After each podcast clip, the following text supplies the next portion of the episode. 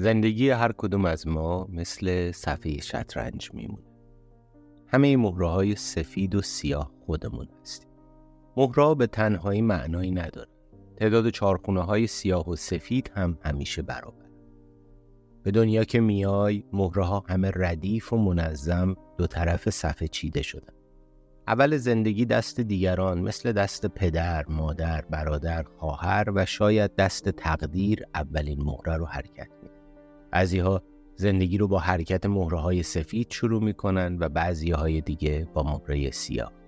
سیاه و سفید چه فرقی می‌کنه؟ موضوع اینه که هم سیاه و هم سفید خودت هستی. اینجا هیچ مهره‌ای دشمن مهره دیگه‌ای نیست. مهره‌ها اصلاً به خودی خودشون حرکت نمی‌کنن. ما هستیم که اونا رو حرکت میدیم.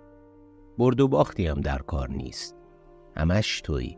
سیاه به بازه یا سفید، بازنده تویی.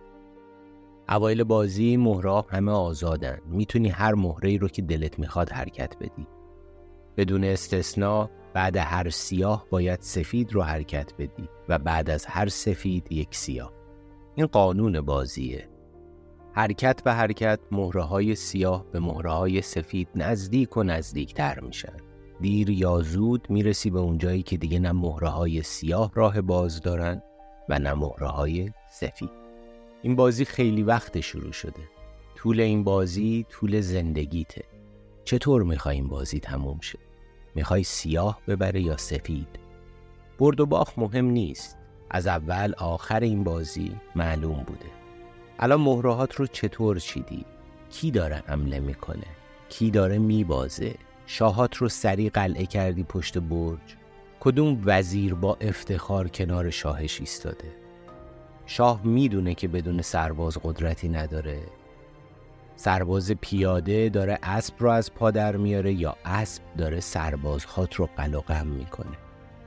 بین مهره‌های سیاه و سفید که فرق نگذاشتی. میترسی شاه سفیدت به بازه یا سیاه؟ چشماتو ببند یه لحظه، یه نفس عمیق بکش.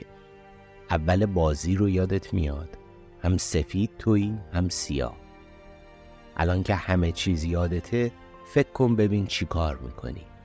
بازی، جنگ یا زندگی؟